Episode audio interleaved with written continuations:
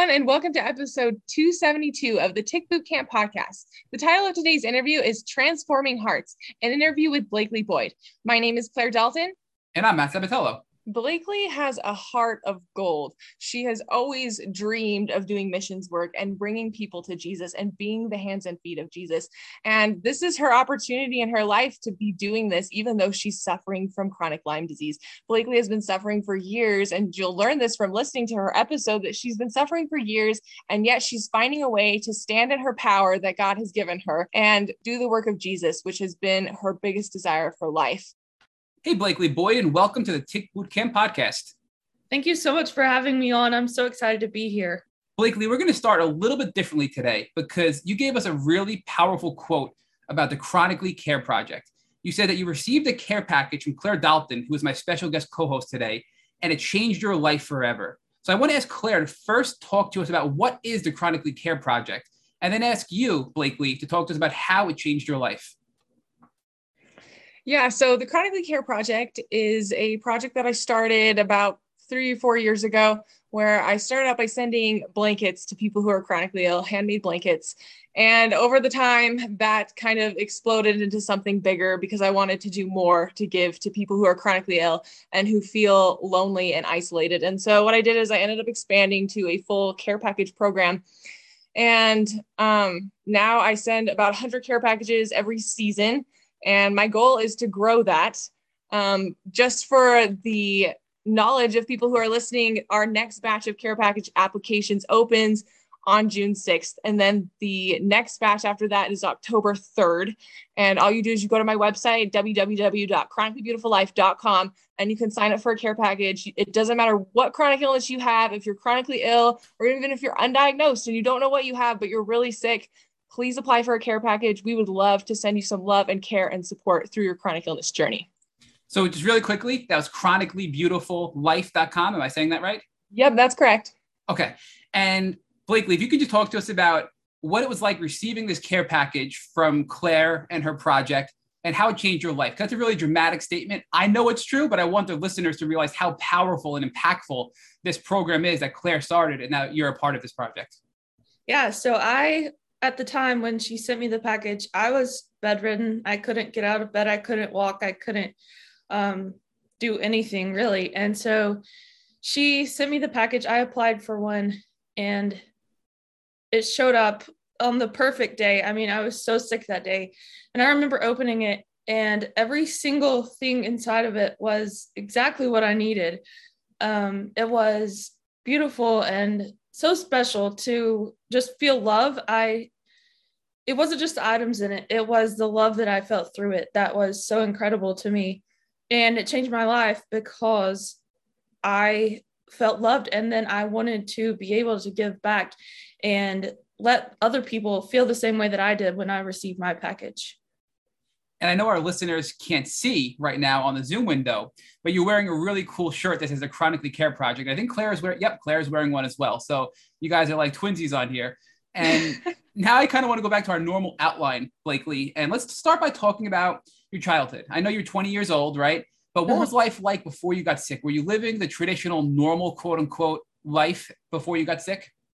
Yeah. So I was right before I got sick, I was in high school. I was homeschooled all growing up. And so I was very active in my church growing up. That was the biggest and most important thing to me.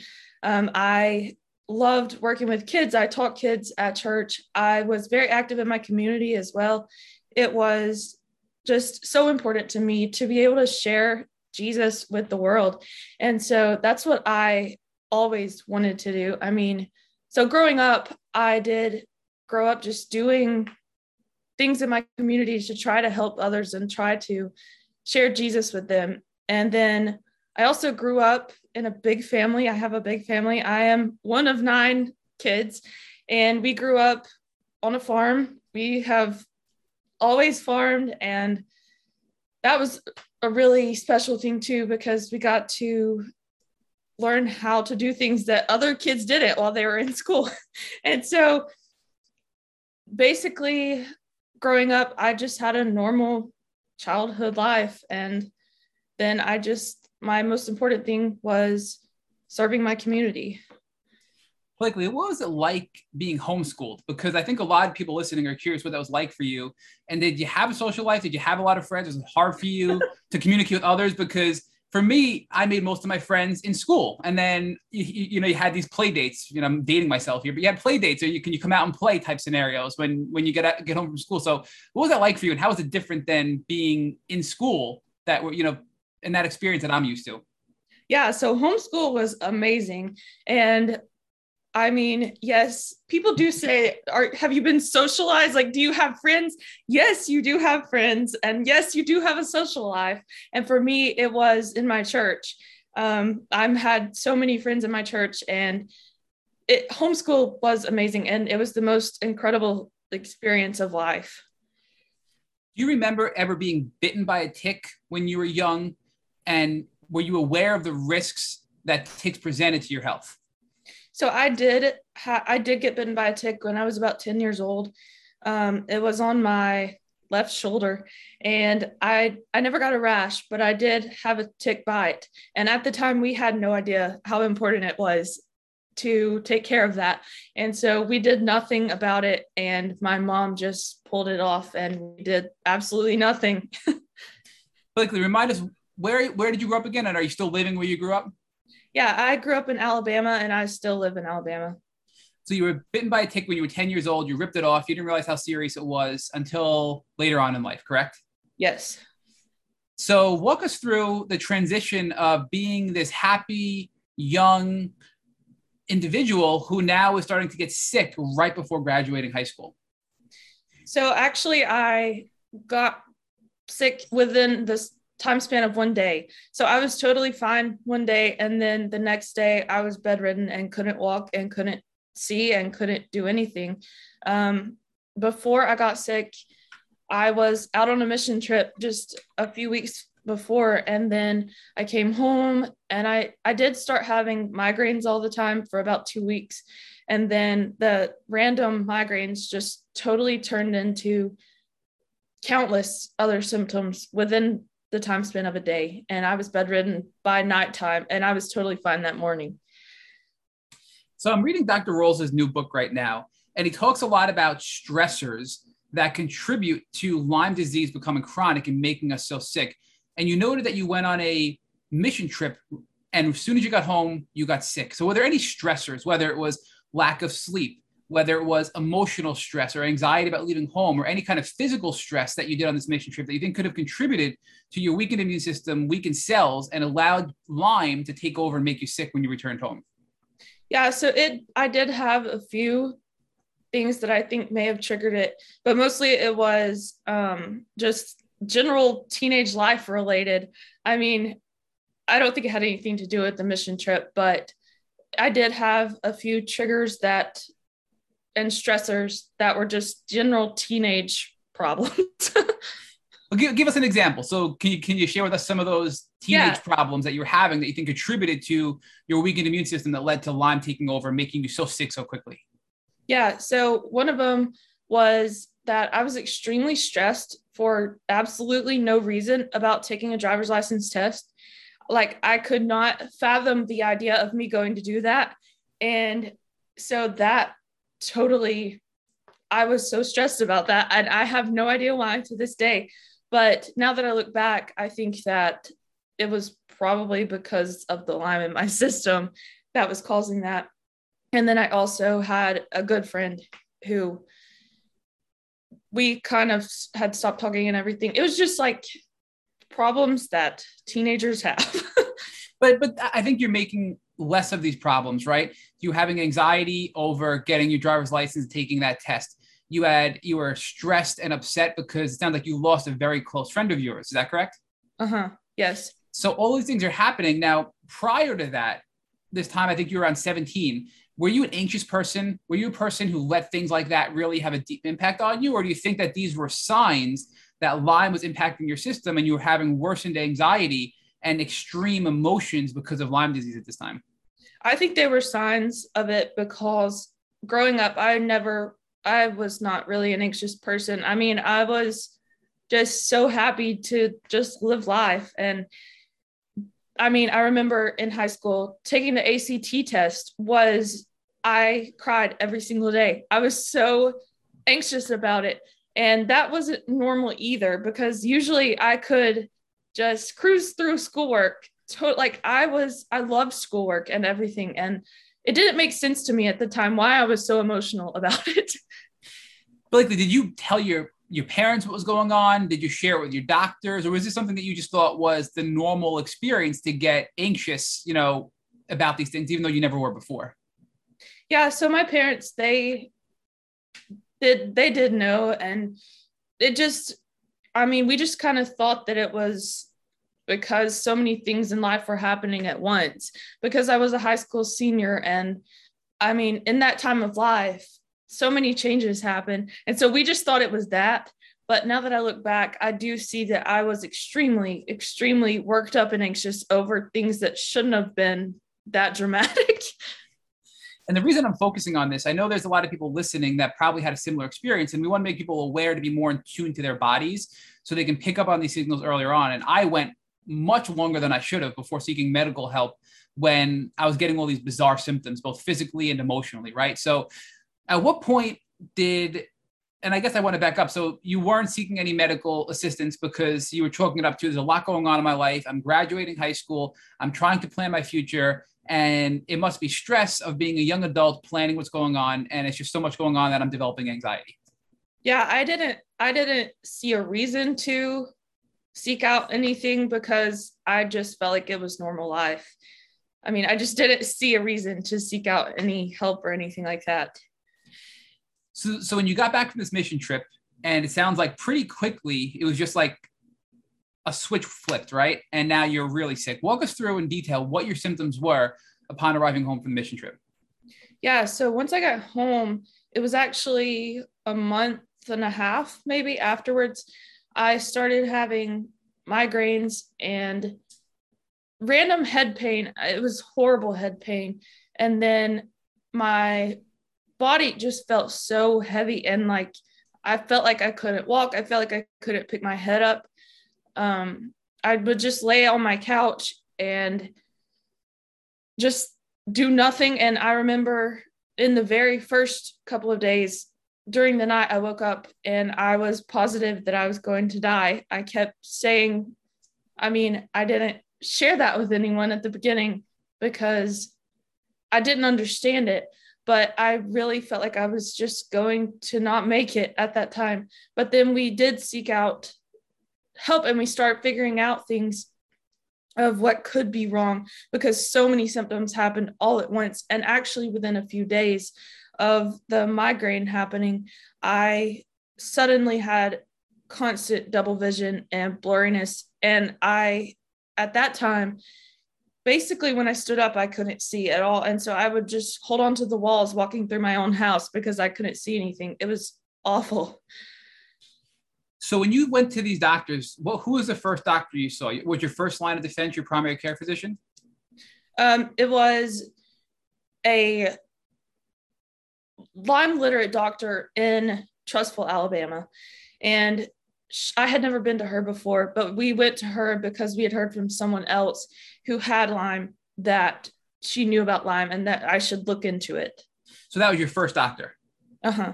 Yes. So who thought Lyme disease and put it in your head that you should be going to this doctor because she's Lyme literate? It sounds like somebody said, "Hey, you could have Lyme disease. Go to this doctor." Who, you know, what? How did that come about? So it's actually a really cool story. Um, I don't know if you've heard of the music artist Elisa Turner, but she's had Lyme disease for about 25 years. And I randomly came across her music and it spoke so deeply to me. And um, I started listening to her all the time. And then I saw a post of hers talking about Lyme disease, and her symptoms matched up exactly with mine. And so I actually messaged her and talked to her about it. And she led us to look into Lyme disease. And was it, how were you communicating with her? Was it on social media? Was it on Facebook, Instagram? How were you communicating? Instagram DMs.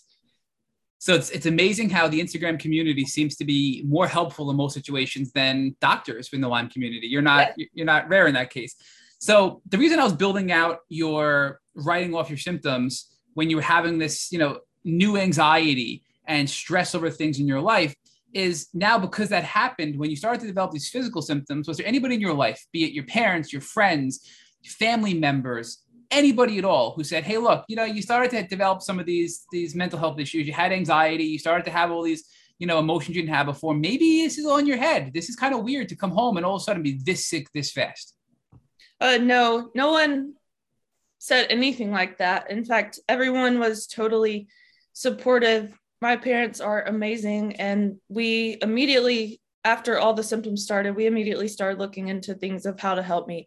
And the rest of my family they were supportive. And um, i did have at the beginning of my illness every friend that i had was totally gone within two weeks which was extremely hard. But family wise they were amazing and helped me greatly in finding answers all right, so you're 17, you're getting ready to graduate high school. Your family's very supportive, but your friends within a two week window completely abandon you. So did they did they did they say anything to you? Did they make any accusations to you? Was were they saying you were crazy? Were they saying anything hurtful, or did they just, did they just totally ghost you and not not speak to you at all? Oh no, they said nothing. It was just basically I was talking to them one day and the next day they had all disappeared, like every single one of them. So there was nothing said and no, it just, they just disappeared. But I, I just want to explore this more. I know this is a very sensitive topic, but almost every single one of us have gone through this. Were you texting them and they weren't responding? Were you calling them? They weren't responding. Were you were you chatting with them on direct messages and social media and they weren't responding? You know, give us a little more detail about how all of a sudden they were just out of your life. Yeah. So there were text messages for a while and then there weren't and then there would be a phone call and then there wasn't anymore and then a few came to visit me once and then they didn't anymore and so it just kind of gradually fell off and that somehow happened with every single one of them. And i know you had a pretty short diagnostic window but during the time you didn't have a diagnosis even once you had a diagnosis well, you do you think that it was hard for your friends to understand what was going on? A, because you didn't have a label, and then B, once you had a label, what's Lyme disease? What does that mean? Why is she the sick? And because it wasn't a disease they can relate to and say, oh, we're going to work with you because you can get through this. It was just hard for them to be there to support you because they couldn't understand what was really going on. Yeah, so it it was a couple of months before I got a di- diagnosis, and it was within the first couple of weeks that they just totally disappeared. But in the time of looking for a diagnosis, trying to find a diagnosis, I had a lot of diagnoses that people had put on me, but I didn't really believe that they were true. And so we talked about these things. I talked about these things to these friends, and it just changed so much. And it was not even understandable for me. And so I think they didn't understand it because I didn't even understand it at the time. Talk to us about what it was, some of those misdiagnoses, because you said you had other labels and diagnoses in that three month window before you got diagnosed. What were some of the things that you were being diagnosed with before your Lyme diagnosis? Mm-hmm. So I had, because of all my vision problems, I had a few MRIs and I had lots of tests for my vision because it totally just I was not able to see after just a day. It totally happened within a few hours. And so we went to all these tests and everything. Um, some of the diagnoses were I was told that if my symptoms didn't go away in six weeks, that I had depression. I was also told that I probably had MS. Um, then a bunch of other people would throw things at me that just didn't feel right. And so I would look keep looking into other things until I found Lyme disease and that was it. the depression excuse, I'll call it, as Crystal Hefner calls it, a wastebasket diagnosis, meaning it has no value. The doctor doesn't know what's wrong. So I can't figure it out. If you're not better in six weeks, Blakely, then it must be depression, right? Because it can't be, I don't know what's wrong with you. It means you're crazy. So when that was said, it sounds like though you were so in tune with your body so early on that you knew I'm not just depressed. Maybe I'm a little you know anxious and a little depressed because i'm sick but i'm really sick is that true that you really were so confident in your body that you knew what was going on at that time yeah, I actually didn't at the time. My parents were the ones who really advocated for me. Um, when I was in that doctor's office, this doctor told me that she told me that that I had depression after six weeks if these migraine treatments didn't help. And my mom, she told her, she said she has never been depressed in her whole life. Like she is so happy. And that was true. Like I had never been depressed in my whole life. And all of the other symptoms made no sense with that at all. So it just didn't make sense.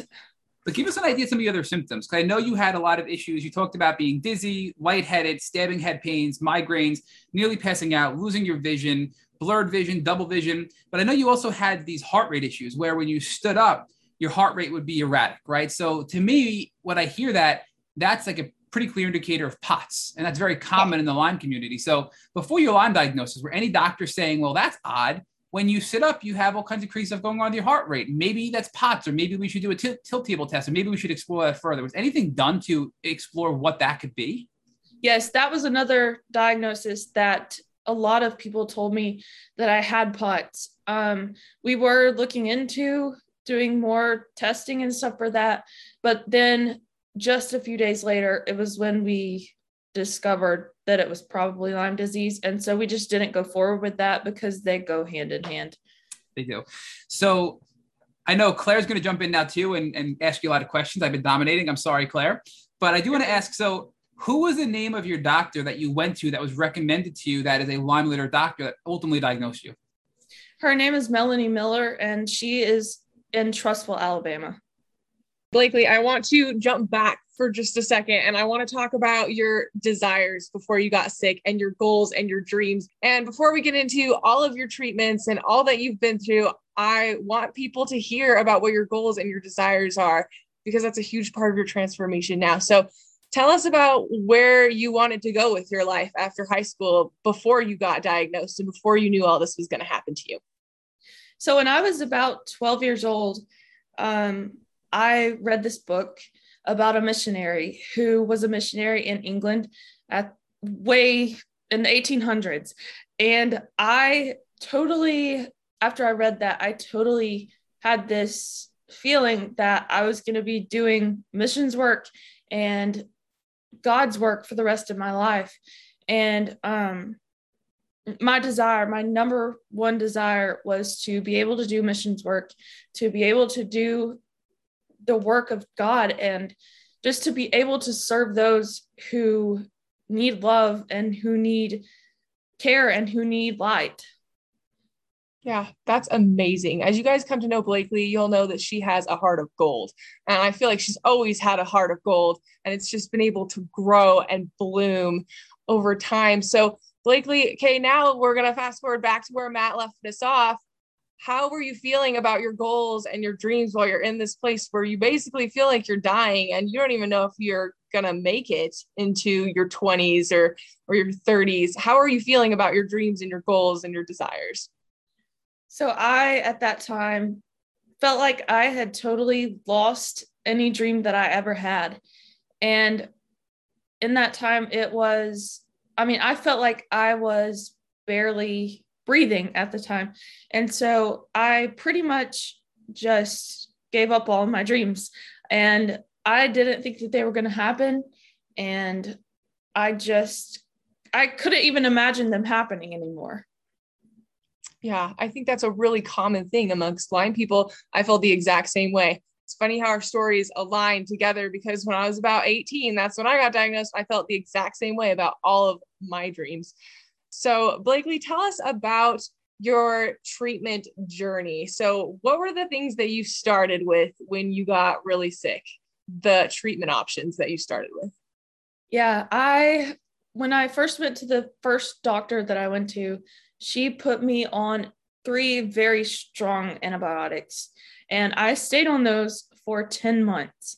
And there's one thing, if there's one thing I could go back and change is that I wouldn't have done that because it just didn't work for me. I know it works for some people, but it didn't work for me. And um, that was the first thing that I did. Yeah, I think that's not uncommon either. Lots of people go on antibiotics and then they find that they that's not it doesn't work. So what came after the antibiotics? Okay, so after that, we decided that it would be better to go a, a more natural route. And so I started on um, herbal tinctures, which I did not do well on either. Um, I would get, I would take one drop of something and totally be way worse for about two weeks. And it, it just didn't work out, but I did try that for a while. So explain to our listeners why why the tinctures didn't work out, and um, I'm assuming you're talking about Herxheimer reactions. Explain to our viewers why that didn't work out for you. Yeah, so I would take one to two drops of something, and it would make me feel so much worse, which is common with certain Lyme treatments. It would heighten my symptoms every single time. And then if I ever tried to go up on a drop, like increased by one drop, it was even worse. And so the Herx reactions were far too much for me to handle at the time. And so then I moved on to other things other than herbal tinctures and other than antibiotics. So, what were those other things that you moved on to?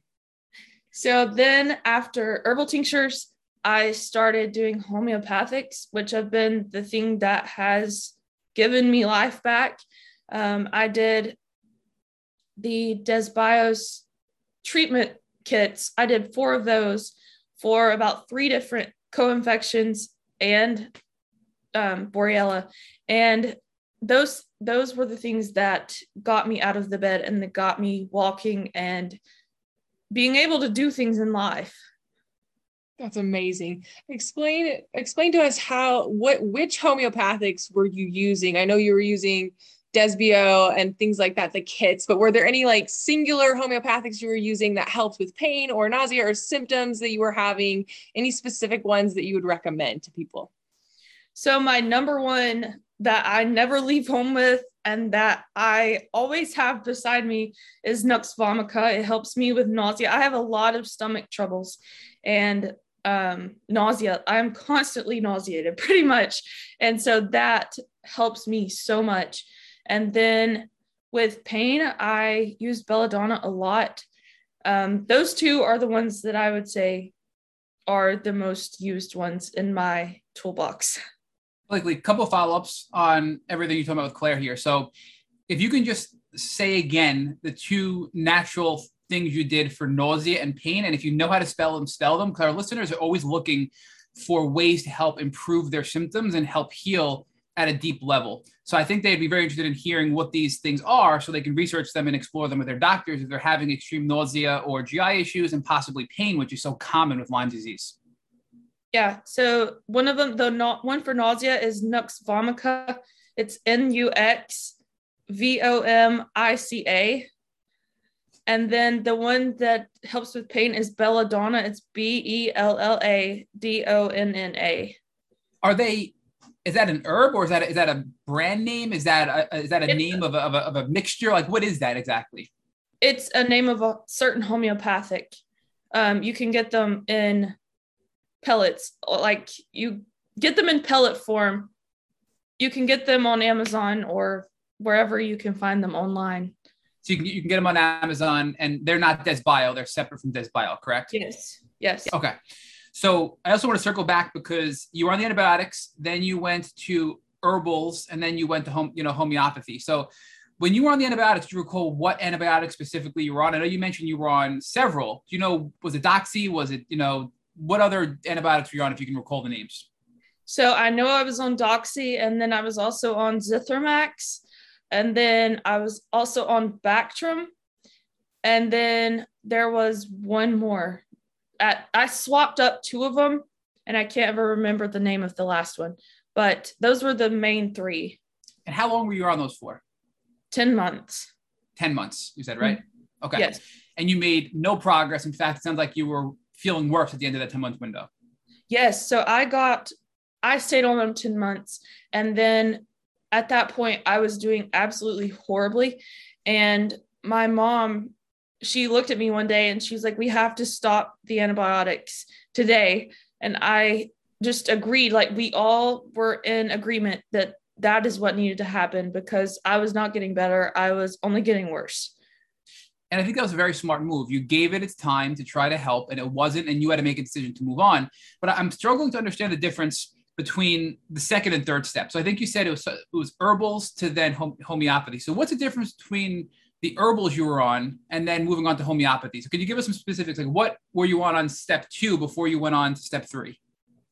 So I was on a certain protocol. I can't recall the name of it, but it was a protocol where you took maybe five different herbal tinctures, the ones that are liquid, and you would take certain amount of drops each day. And I could never, I just never could get past a certain amount of drops without feeling like I was dying.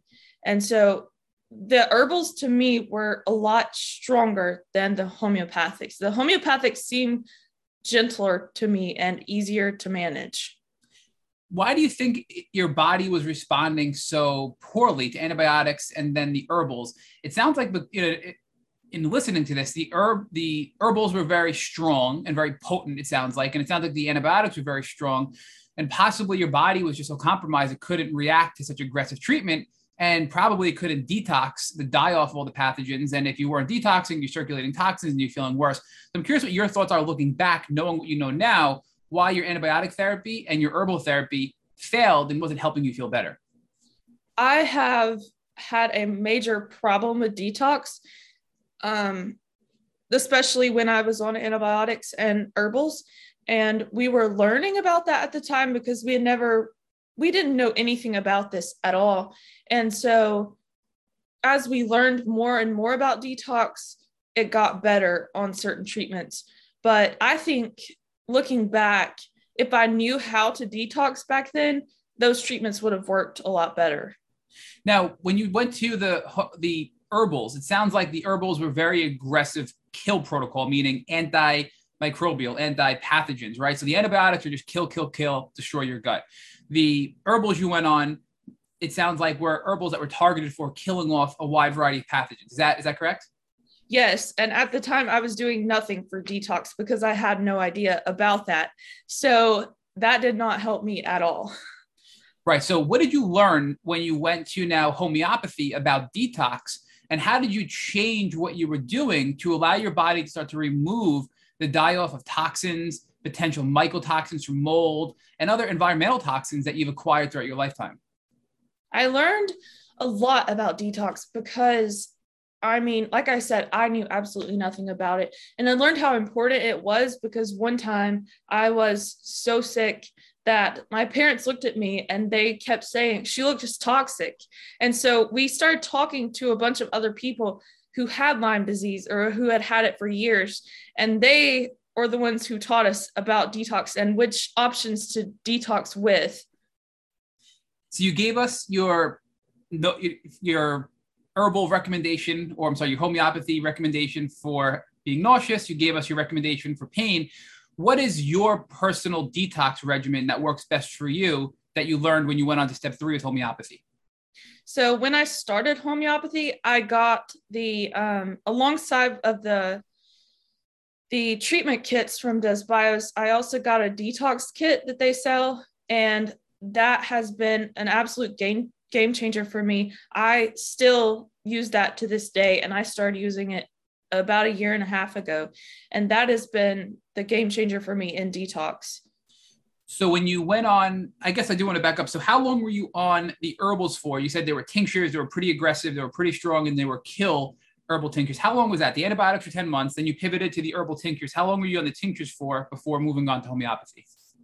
Um, we did that for maybe four to six months. Um, I don't remember exactly, but it was around that time frame. And when you went to homeopathy, were you still treating with the same doctor? Was he the one working with you to say, okay, antibiotics didn't work, let's try this. Okay, this isn't working with just straight up herbs, let's move over here. Or were you changing doctors as you were changing protocols? So I ended up, after doing the antibiotics, I ended up going to a naturopath who lives or who has a um, place close to here. And she was the one who introduced homeopathy to us because the doctors didn't mention it, but she was the one who initially got me onto homeopathics and taught me all about homeopathics. Well, thank you for clarifying that, Blakely, because I, I honestly was a little confused. I don't know enough about DesBio. I don't know enough about homeopathy. And I think you made that pretty clear for, for me personally and the listeners. I appreciate you taking time to break that down for us. But I want to explore a little bit deeper the detox regimen. So with DesBio, it sounds like they have various kits, which are really bundles of products to do certain things. So you were on a bundle that was a Lyme protocol to kill Lyme disease and possibly other things. Is that correct? It was like a kit. Yes. Is that how it comes? It's like, like in a box, you open it up and there's tinctures in it, right? Yes. Yes. And was that just for Lyme or was it for other things as well? They have different ones for they have one for Lyme and then they have ones for every co-infection. And I did the Lyme one, I did the Babesia one, I did the Bartonella one, I did the Ehrlichia one. Um, I believe that's all the ones I did, but they have one for pretty much every co-infection. Were you ever did you ever bother to get tested through blood work to see if you have these things, or were these clinical diagnoses based on your symptoms with your original doctor and then your naturopathic doctor when you progressed to homeopathy? Yeah, the first doctor I went to did a whole big thing of blood work, and um, she did Lyme test and co-infect tested for co-infections as well, but I did not have a CDC positive blood test, but I did have bands that were positive on my test. Okay. So when you now found this naturopath, where did you just do the Lyme, Babesia, Ehrlichia, et cetera stuff and not have success and then introduce detoxing? Or right away were you doing de- the detox protocol from DesBio and the other kill protocols for Lyme, Babesia, and Ehrlichia? So the naturopath that I was going to, she introduced, she saw that I was having a problem with detoxing, and she recommended that I start the detox um, detox kit first. And so I did that for a while before I even started the treatment kits. How long is a while? We're talking a couple weeks, a couple of months. It was two weeks, I believe. Did you feel better when you started this detox kit, or did you feel about the same? I was not doing well at all at that time. And so I really what just wasn't doing good at the time. I couldn't notice a difference in anything until I fully went through a treatment kit. So the naturopath felt confident that you did enough to detox in a couple of weeks and then introduced the other the other stuff, the Lyme, the Babesia, the Ehrlichia part of DesBio, correct? Yes. Okay. So from a from a treatment standpoint, in this part of your journey, you had your detox, you had your Lyme, Babesia, Ehrlichia, and then you mentioned obviously, and I'm probably going to mispronounce them. Feel free to correct me. Please do correct me. Nux vomica and the belladonna. The Nux vomica for nausea and the belladonna for pain, which are separate products that you got basically from Amazon or online from a reputable yes. seller. Correct? Okay. Yes. Was there anything else that you were doing at this time that was helping you beyond what we just described? Um, that was about all that I've been doing and was doing at that time. So once you started the after the few weeks of the detox, how did you feel when you introduced the kill protocols for Lyme, Babesia, and Ehrlichia? Did you feel worse? You know, what was that like transitioning into the that part of your journey?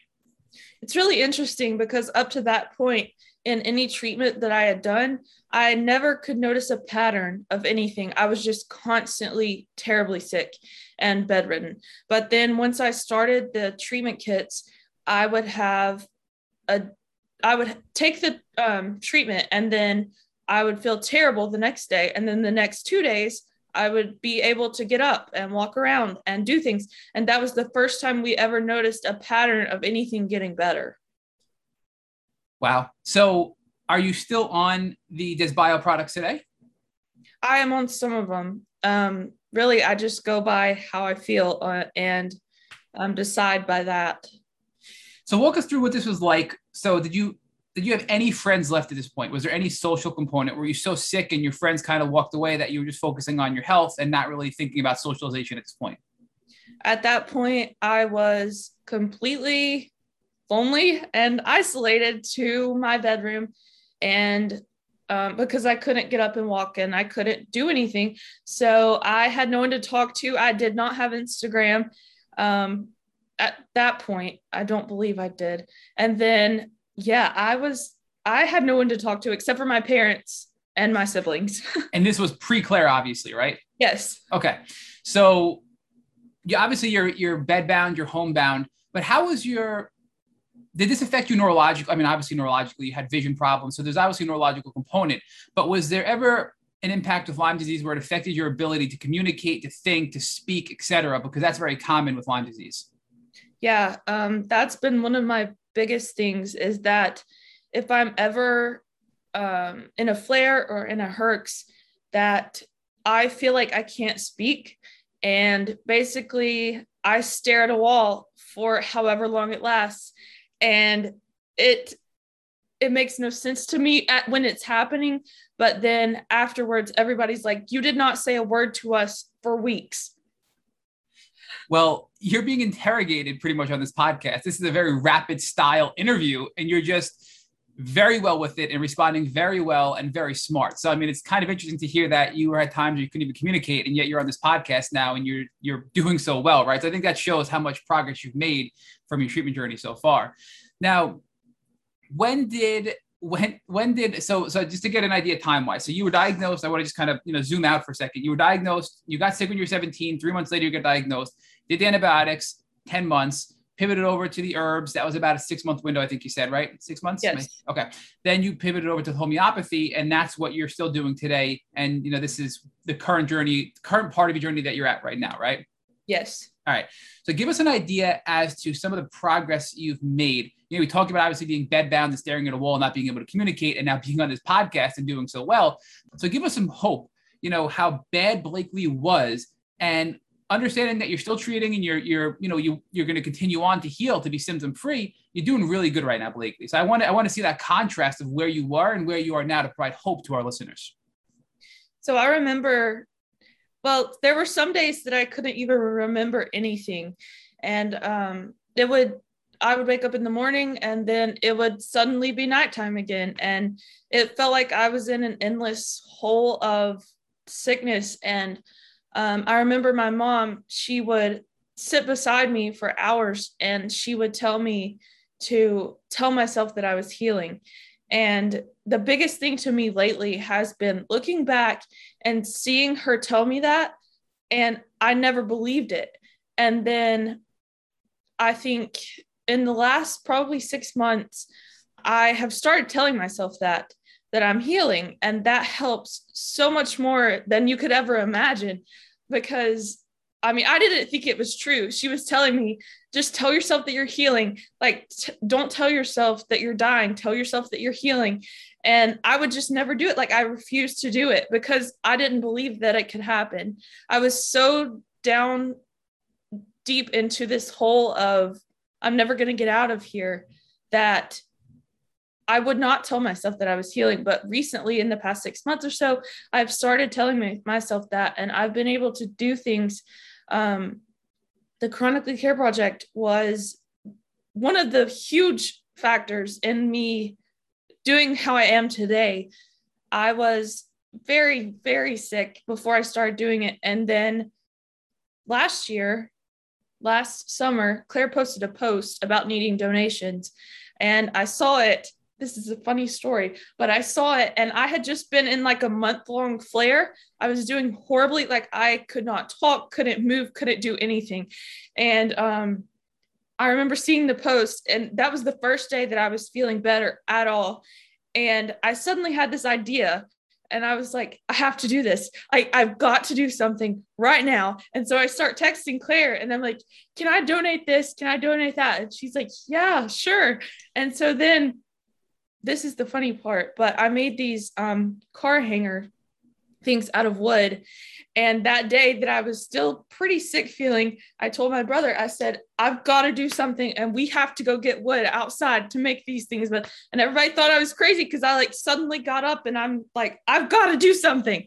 So the Chronically Care Project has been extremely healing and incredible for me to be able to have things to look forward to.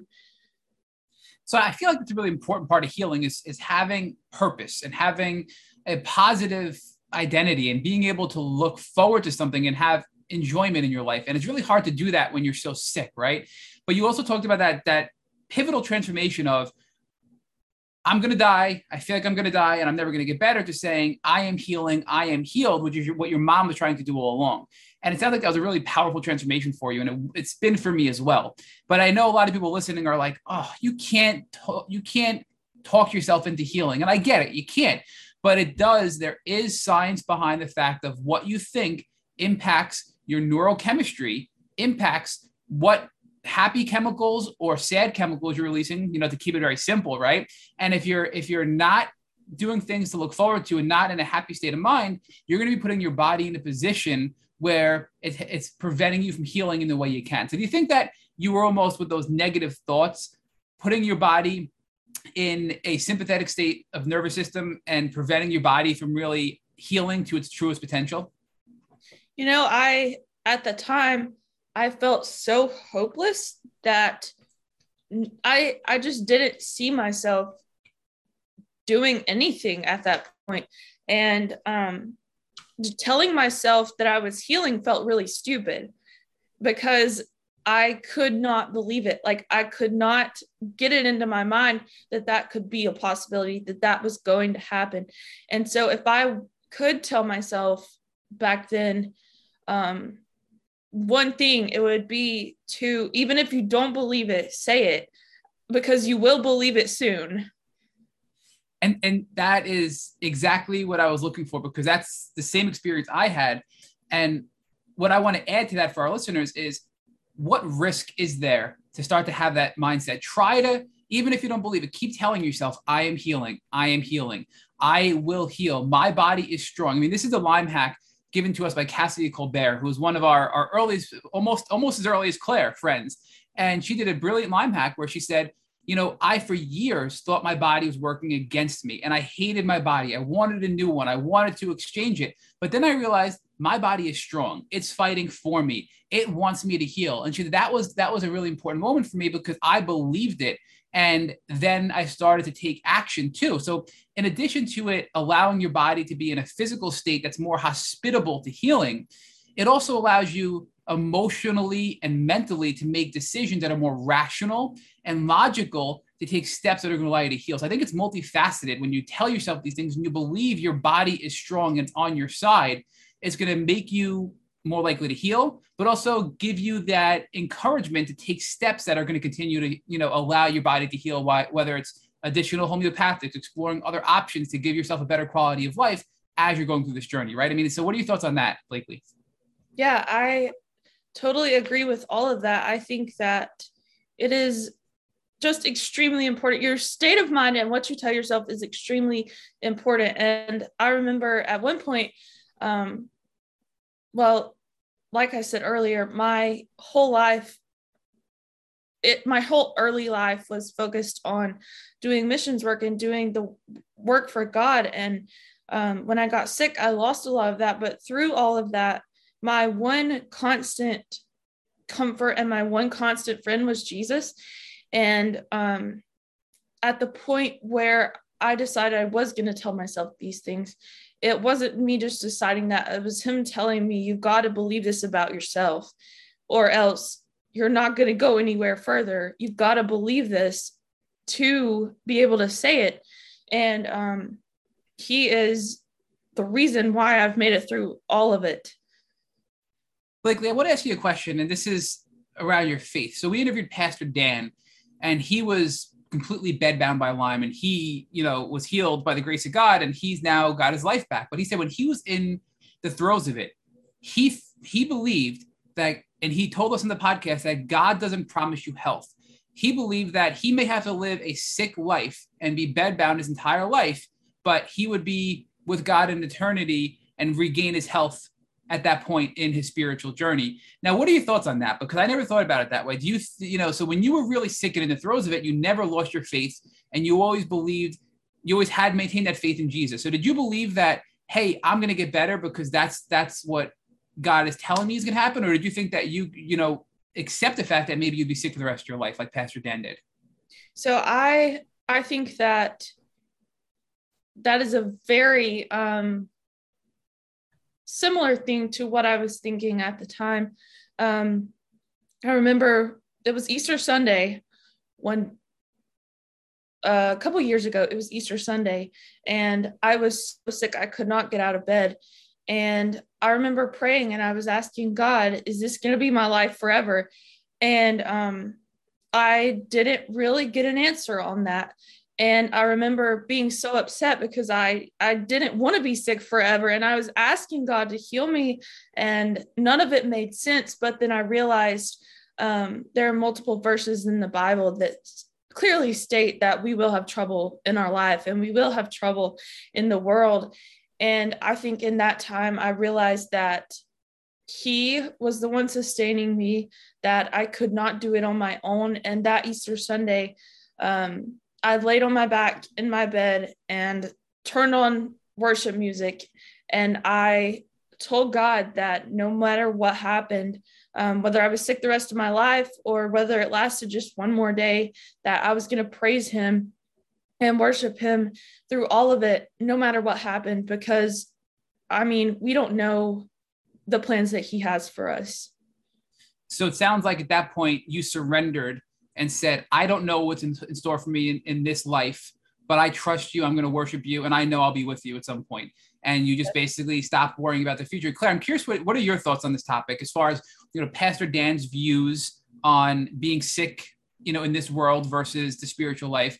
And you know, did you go through something similar? And you know, what what are your thoughts on what Blakely's saying here in this regard?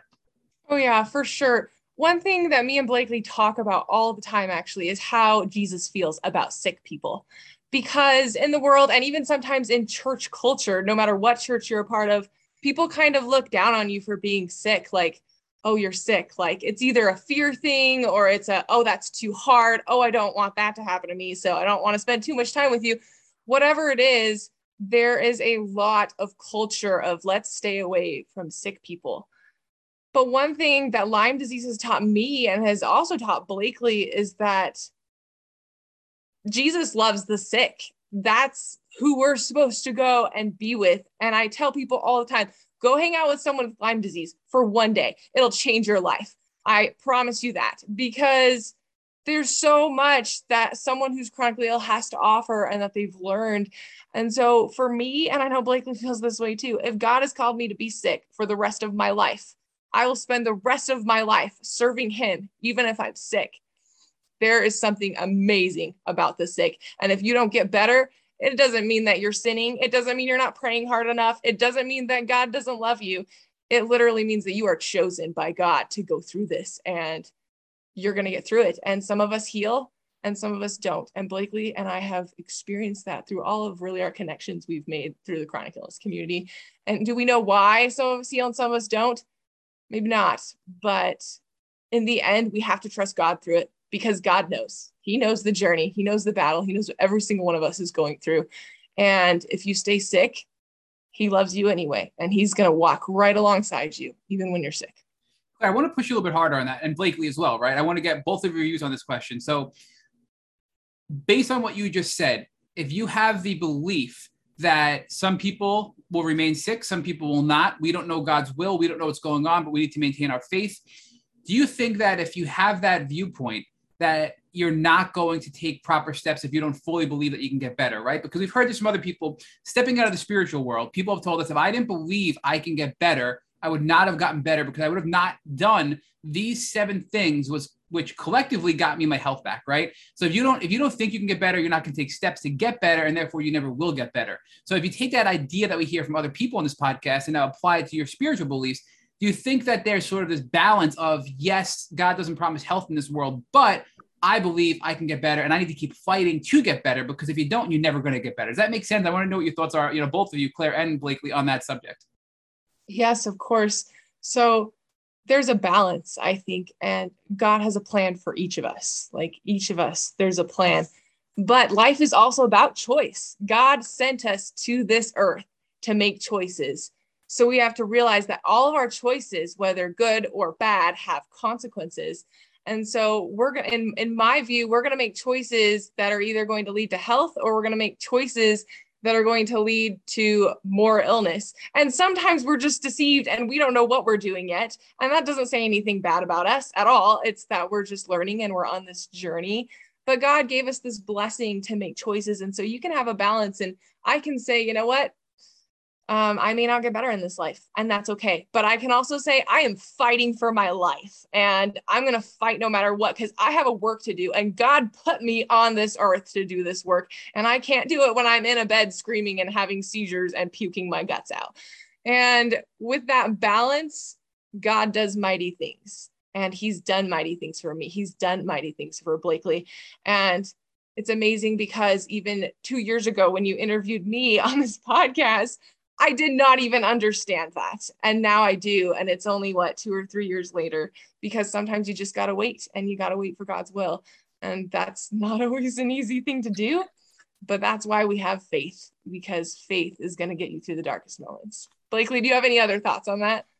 Yeah. So, my thought on that is that if you do believe that God has a purpose for each one of us, I believe that you don't just give up in spite of that. You fight as hard as you can fight and you look for the things that you think are the next steps. You do not just sit back and be like, oh, God says there are going to be hard things in this life. So I must just have to go through this as difficultly as possible. No, I think you have to fight and look for answers in the midst of that. And there is a balance. Like Claire said, there's a there's a complete balance in that.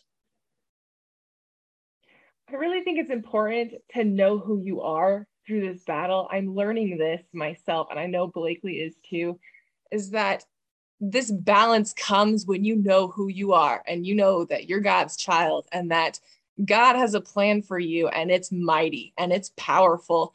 And I really hit a blank in my healing journey when I didn't really know who I was. And now that I know who I am, and am I still learning who I am? Yes, of course. But now that I have more knowledge, God is showing me more and more and more that I can heal and that I've got this and that I have a mission and that He is right by my side, fulfilling this mission with me and sending me the people that I need to fulfill this mission. And that's how I really reached this balance to be like, hey, I can be sick. I submit to you. I've got this and you've got this. And I know that, but also I can heal too. I can do that. I can have both beliefs. They can coexist. What I'm hearing here is, you know, Blakely, what I, am curious to, so my, when I was really sick, my grandmother was a pastor and she would always tell me, I always struggle with this balance too, right? And she would always tell me, Matt, what the scripture says you have to do is do all you can do and then just stand. And I wish I remember where this came from, but you just tell me this all the time. And what she meant, what, what that means is do everything you can do in your human power, everything that you are able to do as a human being do all the right things and then beyond that put your trust in god and don't worry and put your faith in god. And that's how you're ultimately going to enjoy this life and heal in this life. I mean do you think that's really a, a, way to sum up what you're describing here blakely with claire that do all you can do and then just stand and put your trust in god? That's what i'm hearing from you guys. Yes i think that is totally what i'm saying. And one of my favorite um, quotes is you do your best and let god do the rest. And i think that's very similar to what you just said and um, I think that is one of the most important things to understand. I think we really have to remember what it was that Jesus did for us on the cross. Like, we are supposed to do our best, but in the end, we aren't enough without him because he died for us on the cross, because he suffered in Gethsemane for us. He knows exactly what we're going through. And that moment of him dying for us was him transferring his power to us to say that you can do this and that it's not it's not all on you to do it all by yourself. You do your best but i'm going to bless you with the grace that you need to do the rest. And god really does that in every ounce of our life. I could take every treatment protocol under the sun. I could do everything right. I could i could research all day long. And at the at the end of the day if i don't have jesus in my life and realizing that he's giving me the grace to do that extra part that i can't do because i'm a human then i'm not getting better. And i've really especially in the past two years of my healing journey and i've seen this in blakely's healing journey too if we don't have jesus we're not getting better. And that's just it's the truth that i had to learn the hard way because i didn't realize i was putting i wasn't putting enough trust in god and then I realized, Claire, you are not doing all of this by yourself. You have me. I am right here with you. I am fighting for you. I love you. And when I realized that, that he's right here and he's not just this cosmic being in the sky, that's what changed things for me in my healing journey because I'm not alone. And I really have never been alone. But I didn't even realize to the extent that I wasn't alone. And that's changed a whole mindset shift for me. Let's talk about even more about things happening behind the scenes that we're not aware of. I mean, as an outsider looking in, you guys are 23, almost 20. You know, you're about a, you're about a day's travel apart from Utah to Alabama, right? You're you're both growing up in these farming families. You both have similar backgrounds in your faith, and then you meet online, right? So talk to us about how you guys came together and how your friendship formed. And I want to learn more about that. And Claire, if you can kind of pick up this part of the interview here and talk to Blakely about your experiences together, how your friendship developed. Yes, for sure. So me and Blakely met through Instagram, and I'm going to tell like my half that I saw, and then I'll let Blakely like pick up on her half. Basically, what happened, I had been on Instagram for, I don't know, year, maybe a year. And I wrote a post about isolation literally the only reason being because I felt super isolated and I was like, I don't know where to find anybody that is, you know, that I can just talk to about anything, you know, like everyone has people that they're really, really connected to, and then everyone has more of the acquaintances. And for me, I felt like I had a lot of acquaintances, and I was like, okay, I need to write a post on isolation, see if anybody is feeling the way that I'm feeling. And so I wrote this post and I asked people to comment or to DM me about their experience with isolation. So I did this and Blakely's mom reached out to me and she told me all about Blakely and all about her journey. And she said, My daughter has lost all of her friends through this, this journey with Lyme disease. And so I just said, okay, well, if if your daughter needs a friend, this is what I say to like everybody. Um, if your daughter needs a friend, send her my way. I'd love to be her friend. I need a friend. I don't think I said it like that, but you know. And so then she's like, okay, thanks so much. And then now I'm going to toss it over to Blakely because she's going to tell her end. so the funny thing about that is that, well, this is how I see that it was a total God thing that we met because my mom was only on Instagram for a couple of months. And so it was really random that she came across Claire's page um, because like I didn't follow any chronic illness accounts. She didn't either, but she randomly came across Claire's page one day and then she messaged her and she comes in my room and she tells me, I messaged this girl on Instagram and told her all about you. And at first I was mad. I was like, why did you do that? You should not have done that. That I I would have done that if I wanted to do that. Why did you do that? So she's like, I did not message her back like for a couple of days. And then mom kept saying, she's like, I think you should message that girl that I told you about. Like, she's, you really should talk to her. And I was like, okay. So finally I did. And at first we kind of, um, we had just gotten new puppies, both of us at the same time. And so I just messaged her and told her basically that I liked her puppies and I thought they were cute. It was a really odd message. And so she responds, and then it kind of after that just happened like we didn't really have to do anything. We just really connected.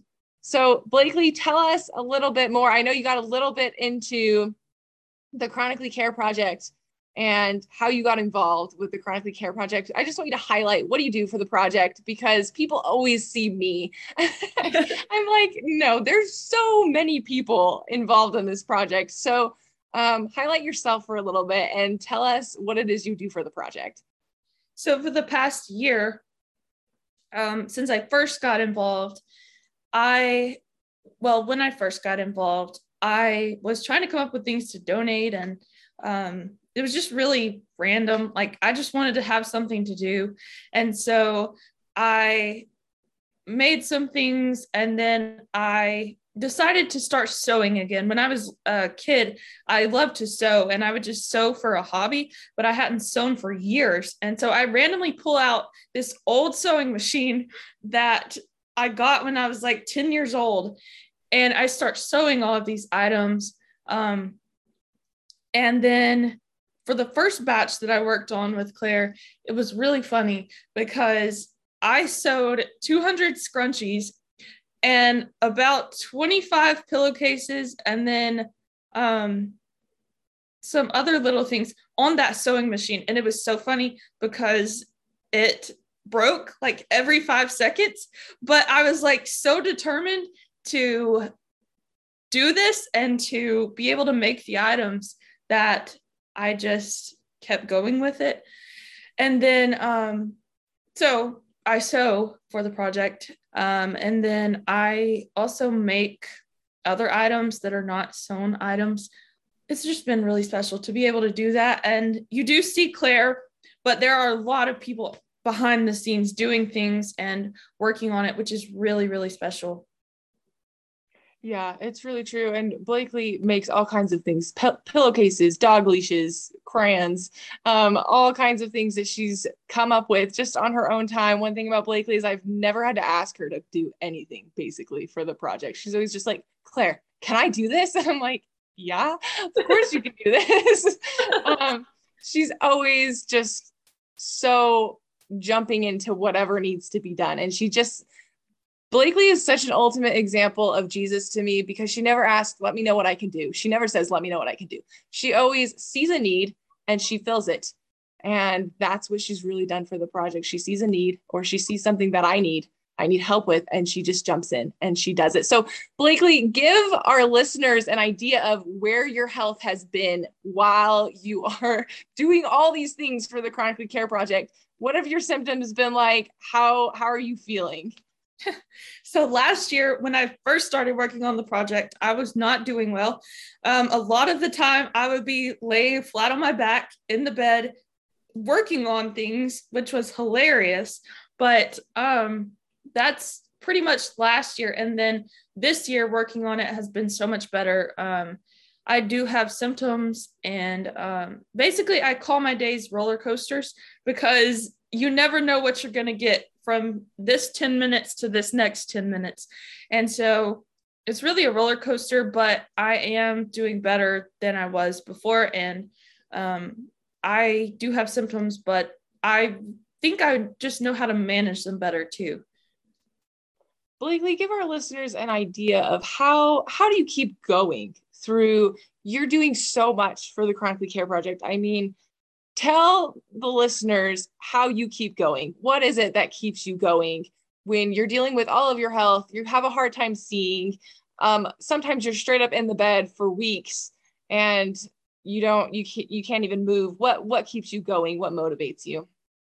So when I first started working on it, I what motivated me then was just being able to do something. But now that I have done a couple of batches of care packages with Claire, um, it's definitely being able to see the joy that it brings people. Um, it's re- I've gotten messages and um, just heard so many people's stories of how their care package impacted them, and that is what keeps me going because you get to see truly how much it means to others. And I remember being in that exact same spot when I received mine. So it's really special to me and it's really full circle now. Do you feel like the Chronically Care Project has helped you to heal and how? How has it helped you to heal? Definitely. It has brought me out of I mean, when I first started working on it, I was in this deep, dark hole of I'm not getting better. Everything is horrible. Um, everything stinks like life is bad. That's how i was that's where i was and then i started working on it and um it brought me out of that and now i'm in a place where it keeps me going every single moment of the day and really i mean me seeing claire doing what she was doing before i got involved inspired me to do what i do now which is really incredible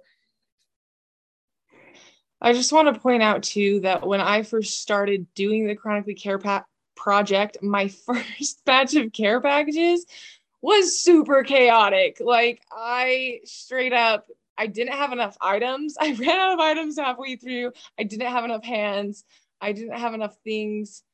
Um so that was, was the batch, your first batch was when I received a package. Yeah, exactly. And it was very chaotic. And so when I started doing it again, I gave up for like, I don't know, six months. I was like, can't do this again. That was way hard. And then um, when I first launched inquiring about donations, I was just planning on doing like these little bubble envelopes. I was like, I'm just gonna make like a hundred of like four different items, and then I'll just do little little things. And then after Blakely called me and she was like, I'm gonna donate all this stuff. I was like, I need to buy some boxes. Like this isn't going to be enough, not even remotely. And so Blakely has really been a huge, a huge outlet to be able to grow this project. And now, I mean, if you guys follow my page, you can go and take a look at people's care packages and see how full the box is. And my mom made a comment the last time. She was like, it's like a treasure chest. And yeah. I was like, that's what I want to do for the rest of my life is send people treasure chests of love and support and help. And that's kind of our goal now. And I just want to remind everybody that if you are interested in receiving a care package, June 6th is when care package applications open for the next 100 care packages. And then after that, if for some reason you don't get a chance to hop on and apply, they open again on October 3rd. Go to my website, www.chronicallybeautifullife.com, and you can go and apply for a care package. Um, Blakely, I just want to ask you a few questions about the Chronically Care Project. Let's talk about the project so people can help us get involved. Um, how's the project changed your life, Blakely, and how are you seeing it change the lives of others? It's changed my life by, um, first of all, me experiencing the love that I experienced from my package, and then also me seeing other people receive what I received has also changed my life because I feel like when they receive a package, they're not receiving a package, but they're receiving um, the love of Jesus because we pour the love of Jesus into absolutely everything that we do. And um, that is how it's changed my life just by seeing and being involved in it. Yeah, for sure. Tell us about some of the miracles that you've seen throughout this project. I think talking about the miracles is one of the most inspiring things in the world to me. I'll go back and I'll read about the miracles that I've written down in my journal, and it really makes me want to keep going just in my Lyme fight and in this project. And I think you feel the same way. So tell us about some of the miracles. Maybe just pinpoint like your two favorite miracles ever and share with our audience that. I say the number one miracle of the project is God's provision because anything we ever need, He provides it, even when we think it's not going to happen. And I mean, Claire has texted me so many times and called me when she's packaging packages, she's like, I don't know if I can finish doing this. And I'm like, nope, God's got it. He provides it. Then he does every time. yeah, he really does. He he provides every single time. And there are so many people involved in this project. It's not just me and Blakely. There are lots of people behind the scenes helping us with this project, providing us with what we need. And it's literally everyone from the people who are getting better and making a go at their lives to the people who are bedridden and literally making things from their bed. And I just, Blakely, I want you to tell people the story about Megan because that's something people need to hear. And I'll jump in when I feel like I need to, but oh my gosh, she was a miracle all within herself. So tell them the story.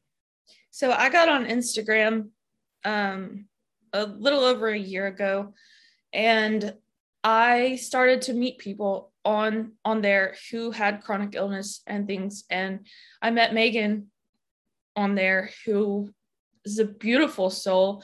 Um, I truly believe that she was an angel and so I talked to her a lot and she would she was so sick like extremely sick but she every batch would make a hundred cards. Like she would hand make cards every time. And seeing her do that was so, so beautiful. And just seeing, I mean, she's just one example of the people who pour absolutely everything they have, all the strength that they have into the Chronically Care Project.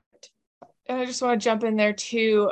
Megan, she made a hundred cards for this batch in June and Megan was really, really sick. And she kind of knew that she was passing away and that she was getting closer and closing closer to going back to Jesus. And so she made 200 more cards for the October batch. And Megan passed away the day that I got them in the mail. And it's kind of that question of if you knew you were dying, what would you do? And to her, it was about giving love to those who were chronically ill. That's what she would do if she knew that she was dying, and that's what she lived. That's what and, she and everything. Yeah, and everything she did. And so now I have these beautiful remembrances of Megan and her beautiful, pure spirit to put in these care packages. And I'm probably going to just cry every time I put one in there because she was such a beautiful spirit. And me and Blakely miss her so much. But Megan is just a tiny example of, I don't know, maybe hundreds of people now who are suffering to no end. And yet they're sitting in their beds and they're knitting or they're making cards or they're um, coloring something or they're creating beautiful photos that they're framing or they're sewing. And that's a really beautiful thing that God has created through this project. It's not just the project. This isn't about what Claire has done or what Blakely has done. This is about what God has done. And we just want everyone to know that anyone can jump in at any time. We are always accepting donations year round now so that we can grow the project. We're doing three batches of care packages this year, and next year we're hoping to do four or five donations are always open. We're always looking for opportunities to partner with businesses or people who would like to offer financial donations to us to help us with our shipping costs and our cost of materials because me and Blakely would like to keep making things as well. So, um, financial donations, it's always open, and then donations for items as well. So, anybody who wants to jump in, please jump in at any time we would love to have you be a part of this beautiful thing that we've created to send love and care and hope and support to the chronically ill because it's needed. Me and Blakely have felt that isolation, and I know, I know we are not the only ones who have felt that isolation. And so please jump in at any time. You can DM me. My Instagram is chronically Claire. Look us up on Instagram, DM us anytime. Any ideas you have, sky's the limit on what you can donate. Um, as long as it's not breakable or edible, we're happy with it. I know everybody who receives is happy with it too. So, um, any other thoughts or comments you want to make, Blakely, about the Chronically Care projects? Claire, I'm just going to jump in real quick. So, we're going to put your contact information in the show notes. So, anybody listening that wants to learn more about the Chronically Claire project, your website, how to find you, Claire, how to find Blakely, and to just even reach out, right? Somebody who's feeling lonely and has gone through what you've been through, where you just feel you have these trust issues, they should reach out to you. I mean, you are just some some of the most genuine people we've ever met in this community. So we highly encourage people if you want to donate and you feel called to, please consider making a donation. This is the number one charity, not for profit that Rich and I support. We are huge advocates of the Chronically Care Project. I've personally benefited from a care package from you, Claire, that really was so powerful to me in ways that I don't think I can ever express. But we just want to make sure people understand how powerful your project is. And we are recommending that if people can, they donate items, time, money, etc., to your project because it's really changing lives. We want to thank you for that. And again, there'll be information in the show notes to contact you directly and also go to your website. And Blakely, I'm sorry, no, the question was asked of you. I just wanted to jump in real quick. Oh no, you're oh. good. I I don't I mean Claire said it very well and she explained everything and I agree with everything she said.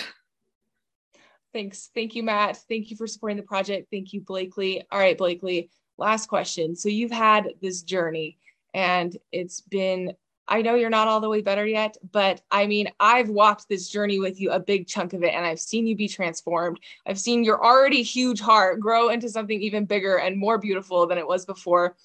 So tell our listeners, what is the number one thing you would tell people that is going to aid in your healing journey? whether that's a treatment or whether that's something spiritual or um, anything. Number one thing you would say, what would you recommend to the people who are trying to heal from Lyme disease and in your exact same place? My number one thing is to never stop trusting Jesus, to lean into Him, to get to know Him more. Because through your suffering and through your pain, if you will just try to get to know Him more, I mean, it will absolutely change your life and it will heal you and it will bring you joy and light and it'll bring you more blessings than you could ever had imagined. Yeah. That is so golden. so golden. Um, I totally agree with Blakely. I am a huge advocate for Jesus. I always tell people you can take all the protocols in the world, come to know Jesus. He'll really guide you. Thank you so much, Blakely, for coming on the podcast. We have so enjoyed interviewing you and getting to know you and talking about the Chronic Care Project. It's been wonderful. Thank you so much. Thank you so much for having me. Thank you for listening to the Tick Boot Camp interview with our guest, Blakely Boyd. To our listeners, we have a call to action. First, if you'd like to learn more about Blakely, please visit her Instagram at Making Lemonade. Second, if you've enjoyed this episode of the Tick Boot Camp podcast, please share it with your friends on social media. Third, Tick Boot Camp has created a Tick Bite blueprint that has been inspired by the information that has been shared with us by past podcast guests.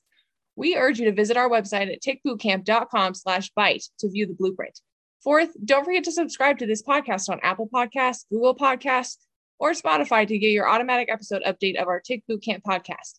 Please take a minute to leave us an honest review on your podcast platform of choice.